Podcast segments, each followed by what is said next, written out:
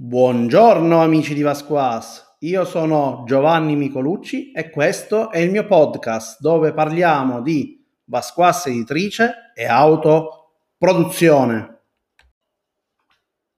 Ebbene sì, siamo arrivati al quarto episodio di questo corso.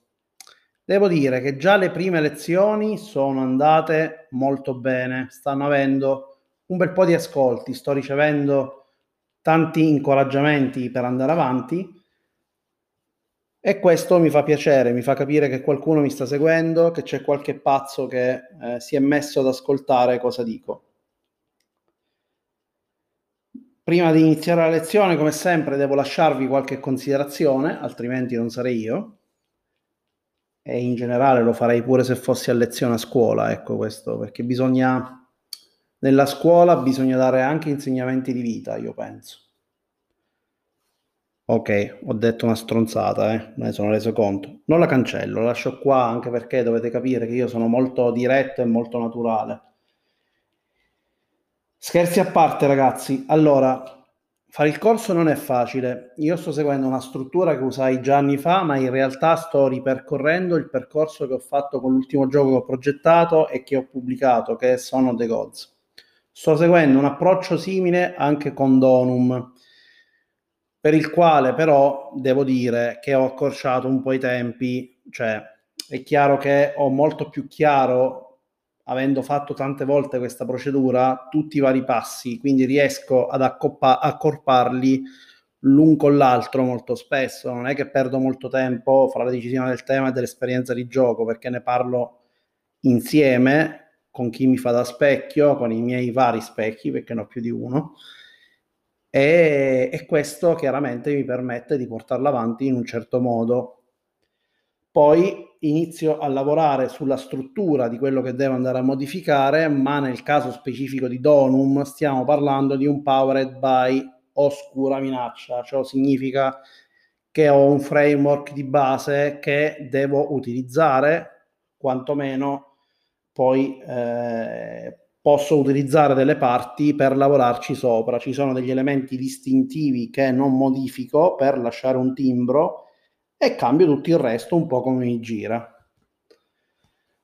Ecco, questo perché ve l'ho detto? Perché un altro modo per poter creare in giochi è ovviamente partire da un sistema già noto e provare a personalizzarne che cosa? L'esperienza di gioco, ragazzi voi potete prendere un gioco noto e se siete in grado di capire bene le sue meccaniche è molto più difficile, non credete che sia più facile, siete molto bravi a modificare le sue meccaniche, potete provare a raggiungere un'altra esperienza di gioco. Certamente voi mi starete dicendo, lo sappiamo, io gioco tutti powered by Ap- Apocalypse, quindi so qua, cosa significa. Adesso Powered va, va, di moda, quindi lo utilizzo anch'io. Voglio fare questo gesto alla moda, anche se dal mio punto di vista è un po' uno sfottò.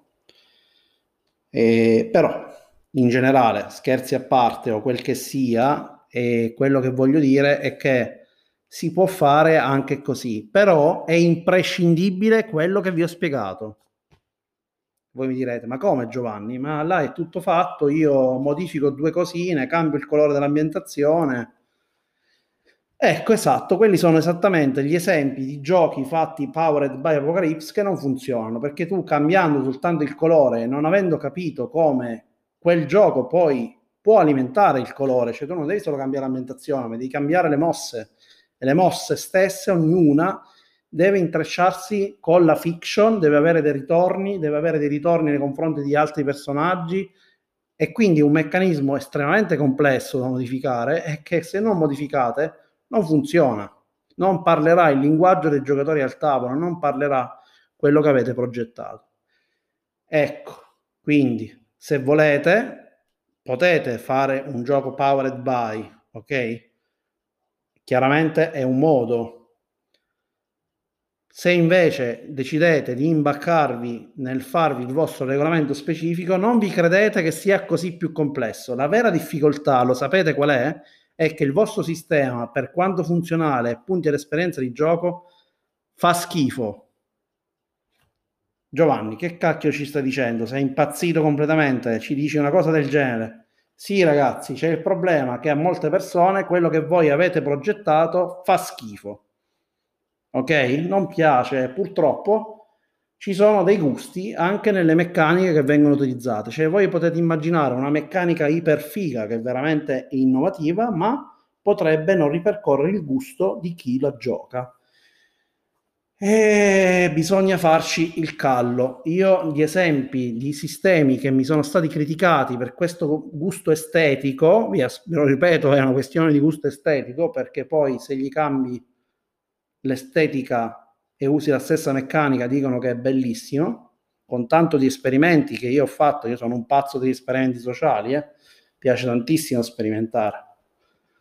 Però quello che vi volevo dire è che non vi preoccupate, ve lo ripeto ancora una volta, di trovare la cacchio di meccanica iper innovativa.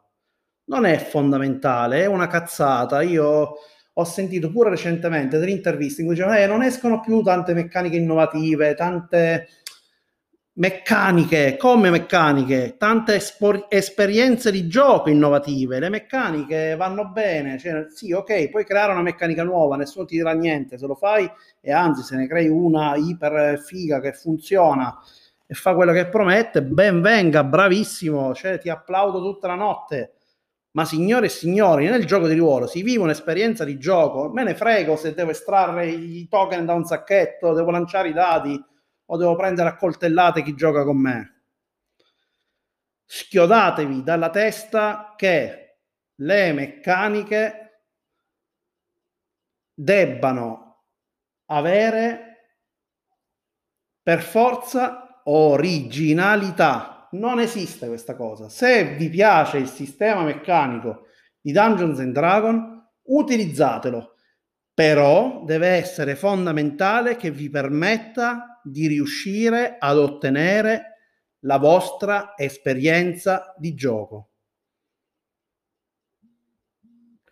Insisterò su questo aspetto, ragazzi, ve l'ho detto, vi romperò le scatole in tutte le lezioni, cercherò di farvelo entrare nella testa non vi porterò da nessuna parte, ve lo ripeto, queste cose non servono assolutamente per vendere, non servono assolutamente per sperare che qualcuno si accorga che voi avete fatto tutti questi ragionamenti, ma al mio punto di vista, dal mio punto di vista, ecco, dal mio punto di vista, modesto punto di vista, perché poi vi ripeto, io non sono un esempio da seguire, perché comunque i miei giochi vengono poco sono poco conosciuto.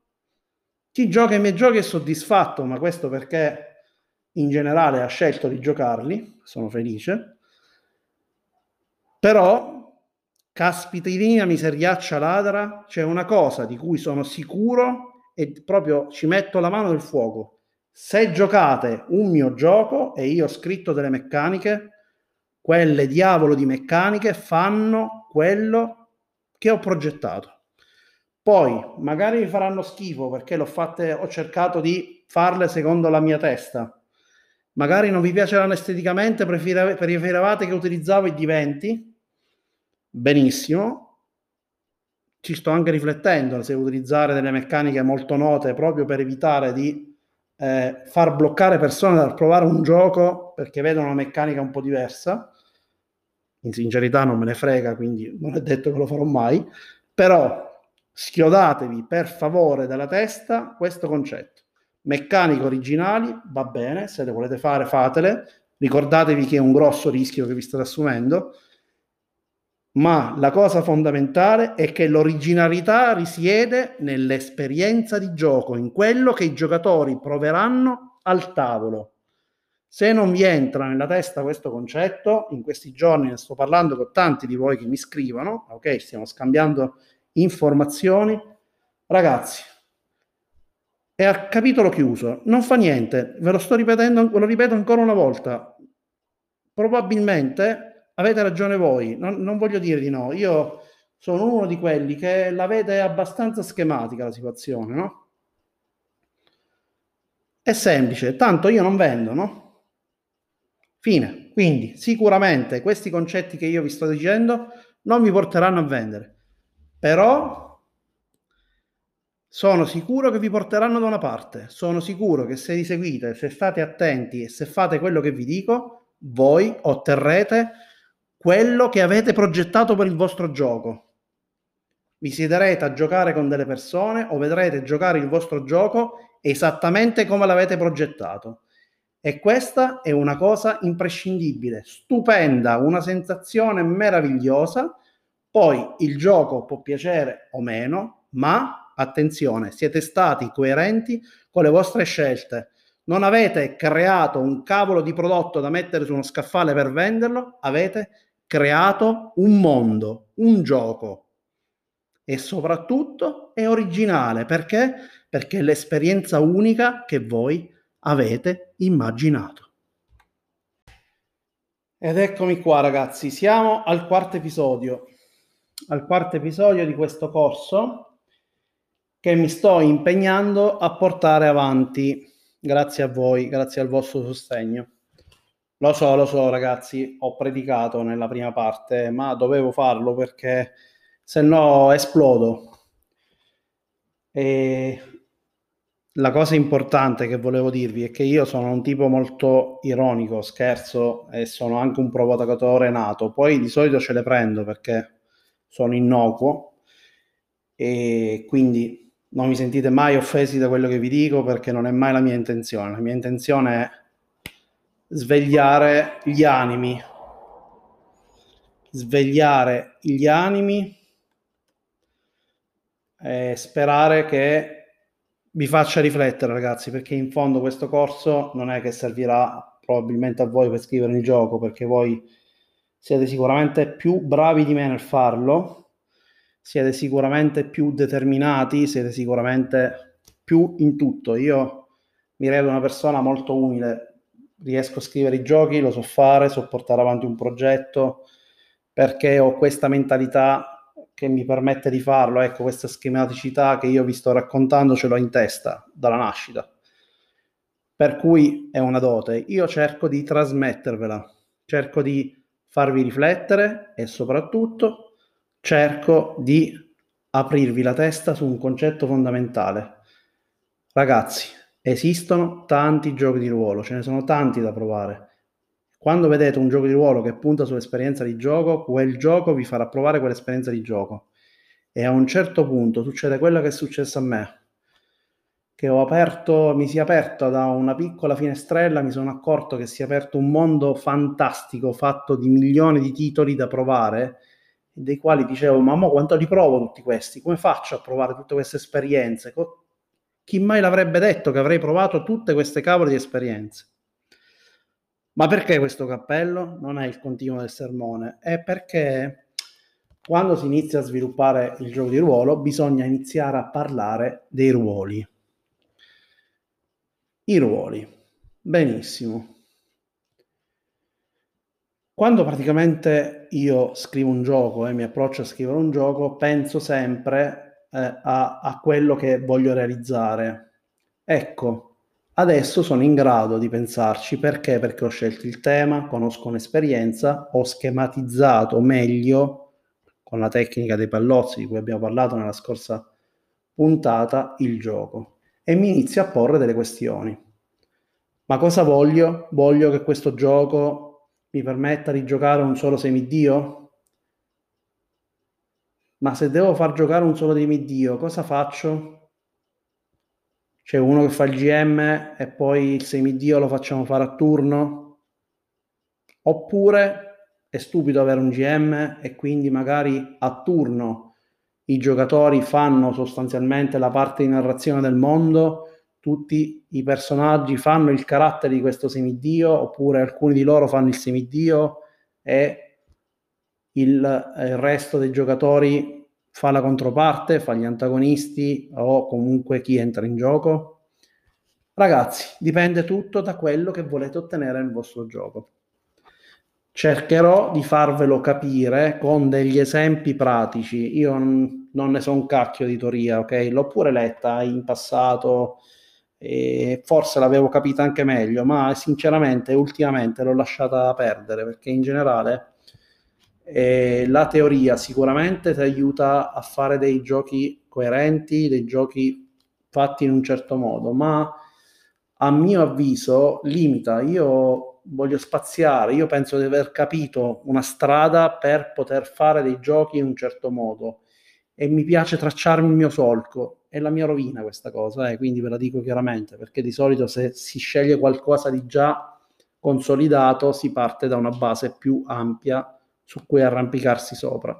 Vedo tanti giochi indie che escono oggi e che però sono fondamentalmente basati su altri giochi, su altri sistemi, ma anche se non sono basati sugli stessi sistemi, sono basati sulle stesse fondamenta, fondamenta solide e non c'è niente di male, ragazzi. Se le capite bene e portate un'altra esperienza di gioco, avete comunque ottenuto il vostro risultato. Ma a me piace sperimentare, adoro questa cosa, mi piace il fatto di lanciarmi in qualcosa di nuovo che non so dove mi porterà. Però per aiutarvi a capire questa cosa dell'esperienza di gioco e sul fatto che praticamente questa esperienza di gioco poi vi aiuterà a scegliere quali sono i ruoli dei giocatori, dei vari giocatori. I giocatori, ragazzi, sono tutti, io lo continuo a ripetere, anche il GM è un giocatore, eh? semplicemente c'è un ruolo leggermente diverso, non è il dio, non c'ha bisogno del trono, né della spada, né della frusta, né c'ha magie o altro tipo, ve l'assicuro, è uno che ha letto il manuale di solito, forse, e si è messo là a fare il game master, ok? Questo lo pone in una misura più alta perché in alcuni giochi vi dai punti esperienza e poi perché controlla le divinità. Ma signor Dio, io non voglio controllare nessuna divinità se non in Son of the Gods come giocatore e il GM ha un ruolo semplicemente diverso e di solito nemmeno troppo piacevole, cioè il piacere lo inizierete a provare quando imparerete ad essere giocatori come gli altri. Su questo ne parliamo un'altra volta, adesso non mi dilungo. Torniamo a noi, al nostro corso. Perché vi ho fatto questo cappello un po' più lungo? Perché era necessario darvi de- delle indicazioni, delle idee. Sto, diciamo, pasturando, come direbbe un pescatore. Però, detta questa cosa qua importante, veniamo a noi. Prendiamo l'esempio del gioco sulle divinità. Lo sapete che io ho un altro gioco sulle divinità? No? Vabbè, mi sembra ovvio che non lo sapete. Probabilmente non conoscete nemmeno il 10% dei miei giochi e potrebbe essere un'occasione per andare un po' a sbirciare e vedere che cosa ho combinato. Però c'è un gioco in particolare che scrissi qualche anno fa, nel 2011, 12, 13, non mi ricordo nemmeno più, che si chiama Deus Opera non rompete le scatole sul nome, lo so che si doveva chiamare Deus Opi, eccetera, eccetera. È il nome che mi piaceva, è un nome così. Però, detto così, Deus Opera parla di che cosa? Parla di una semidivinità che fa l'impresa, c'è l'esperienza di gioco di questa semidivinità che affronta le avversità che il destino gli porta avanti. È un destino bizzarro perché le divinità che ci sono sopra giocano con questo esserino, ok? Come, come se fossero delle marionette, tanto che sulla cover eh, del manuale si vedono proprio questi filamenti che muovono gli eroi, proprio perché sta a simboleggiare il teatro e il fatto che c'è una divinità che attraverso uno specchio d'acqua si guarda la vita di questi poveri eh, mortali che per qualche motivo vengono portati a, ad affrontare delle gesta e si divertono, quindi ci sono quelle divinità che si divertono e quelle divinità che invece cercano di eh, aiutare i mortali ad avere una vita normale e con meno problemi. Ecco, questa è l'esperienza di gioco di Deus Opera. Vedete quanto è diversa rispetto a quella di Son of the Gods? Avete notato? Quindi era difficile era difficile, meglio ai tempi, ragionare diciamo, su, sugli aspetti di quelli che potrebbero essere stati i ruoli dei vari giocatori.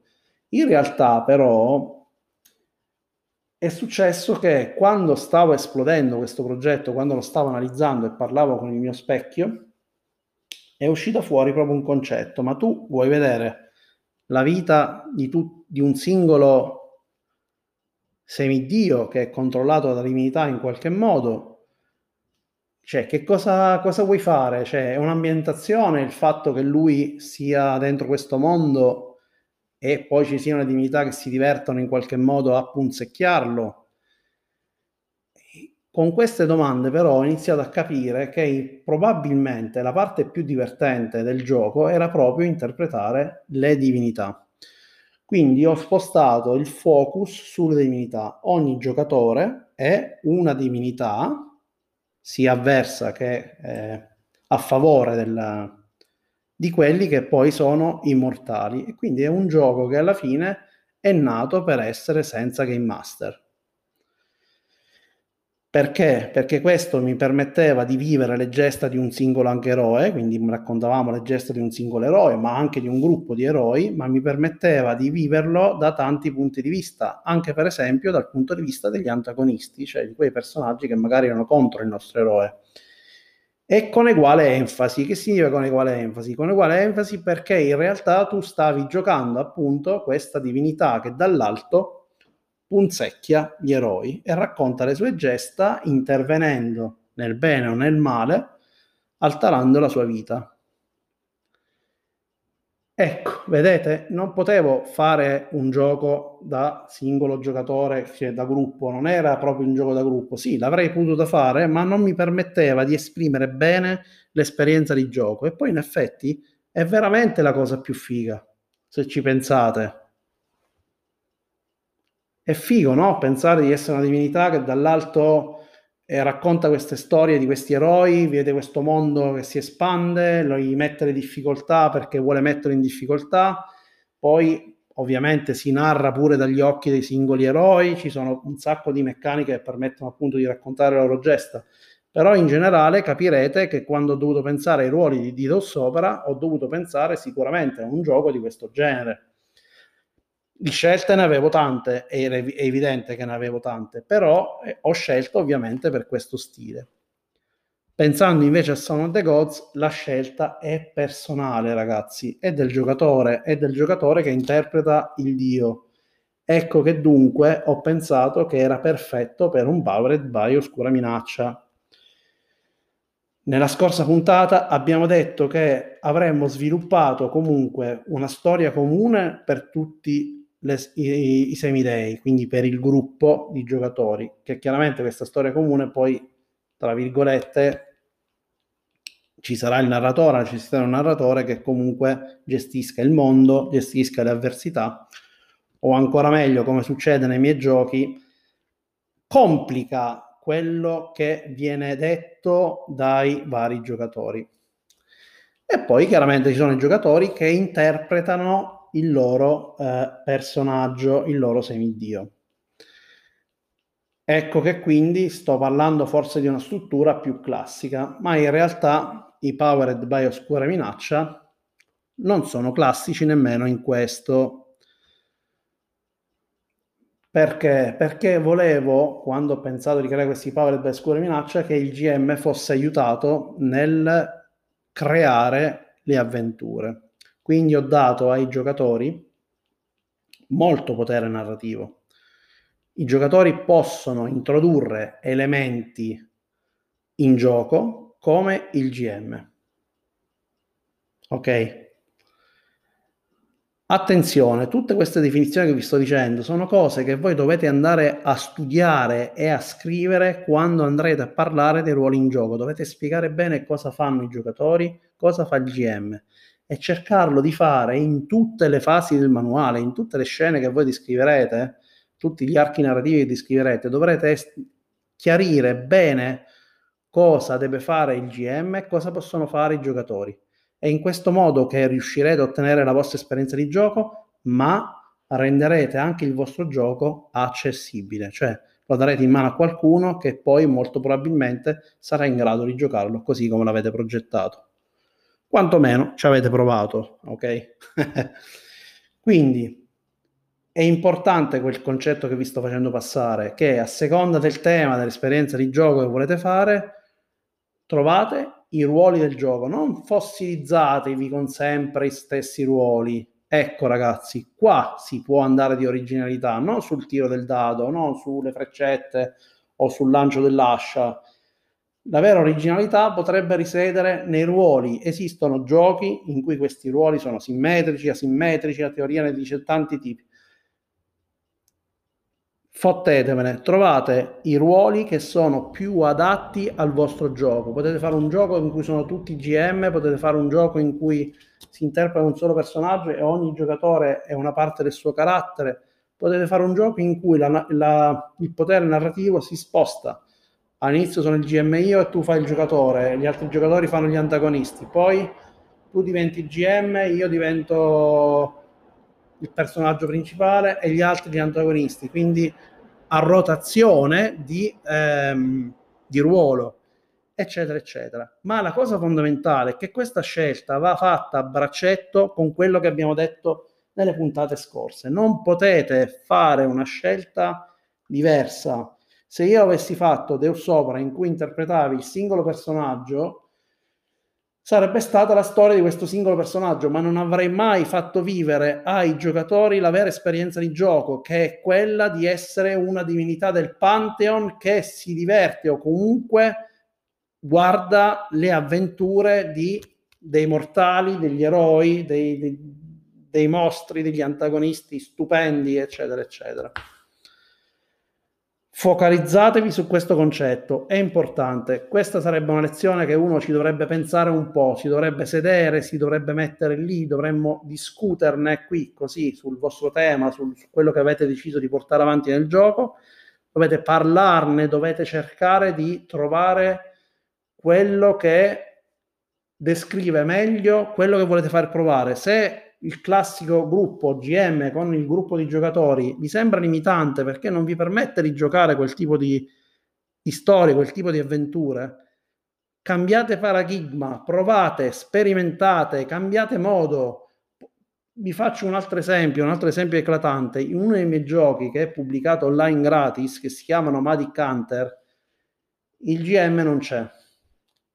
Ora, il suo ruolo è diviso sui giocatori non propriamente solo sui giocatori. Una parte del ruolo del GM è sul tabellone. Quel tabellone al suo interno contiene delle procedure che il GM umano avrebbe dovuto fare leggendosi il manuale, ma in realtà sono messe lì sopra. Quelle caselle, quei movimenti che fai, tutte quelle, quelle cose che nel gioco sembrano meccaniche da gioco da tavola, in realtà spingono precise scene che poi i giocatori andranno a narrare, ma sarà il tabellone a dirgli cosa dovranno narrare, non so se avete capito.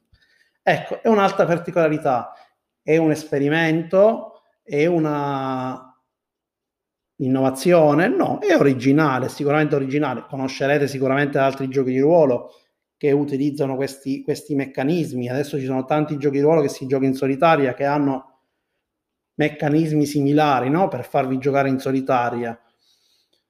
A proposito, provate a Cat's Dream di Tobia Bad, molto carino, ve lo consiglio. Cat's Dream, ricordate. Detto questo, però, quello che volevo dire è che non focalizzatevi sulla originalità delle meccaniche, ragazzi. Focalizzatevi sull'originalità di esperienza di gioco. Cercate di ottenerla con tutti gli strumenti che vi sembrano opportuni. Uno degli strumenti sono i ruoli. Vi lascio qui in questo episodio, è un episodio denso, vi ho dato tante informazioni, ho spiegato fin troppo, ho predicato fin troppo, però deve rimanervi chiaro tutto quello che vi ho detto, digeritelo, ok? Digeritelo al meglio se volete. E come prossimo compito che vi assegno è quello di capire quali sono i ruoli del gioco. È importante, ragazzi, non ve lo sto dicendo come, come mm, come a dire, ma Giovanni che dice a me i giochi senza GM non piacciono, a me i giochi col GM fatti in quest'altro modo non piacciono, ma dopo se il giocatore mi introduce cavolate io volevo portare la storia da un altro lato. mettetevi in discussione. Il confronto, ragazzi, è fondamentale. Il confronto aiuta a crescere. Se ci fosse reale confronto e non semplice scontro, eh, ci fosse reale confronto, si crescerebbe tutti quanti insieme e di più. Io sono il primo a mettermi in confronto. Io recentemente ho rigiocato tantissimo tradizionale, proprio tradizionale, con il GM monolitico e con le regole che mi fanno addormentare. Perché l'ho fatto? Perché cerco il confronto, perché cerco di capire, ho cercato di capire dove siamo arrivati, dove siamo andati avanti. Ho cercato di non chiudermi all'interno delle mie convinzioni. È solo in questo modo che io mi diverto ancora a scrivere giochi, è solo per questo motivo che ancora ho voglia di pubblicare, perché in, in generale, come mi ha detto sempre il mio amico Daniele, è una sorta di sinusoide la, il game design, no? cioè, sale, scende, si modifica, va avanti nel tempo è un'esplosione alta in alcuni momenti, a volte scende giù in un baratro che voi dite basta, non ce la faccio più, non la voglio fare, ma chi me lo fa fare? Ecco, però non è solo quello, è, è in tutto, è in tutto quello che guardiamo. Ecco, io non mi limito, guardo, provo tutto, ho i miei gusti e quelli non, non li disdegno, ma è fondamentale, ragazzi, giocate tanto e mi raccomando, uscite da questo esercizio che avete ragionato seriamente su quali debbano essere i ruoli dei giocatori. Tutti i giocatori, il GM è un giocatore, ricordatevelo, giocatore, ok? Ha soltanto un ruolo diverso, responsabilità diversa, ma è la stessa cosa il giocatore magari controlla il suo PG, il GM deve controllare il mondo. Ok, è un'idea di ruolo. Ma non è per forza così, ci sono tante sfumature, tanti intrecci. Provate, così capite cosa, di cosa vi sto parlando e soprattutto scrivete un gioco originale nell'esperienza di gioco. Alla prossima lezione.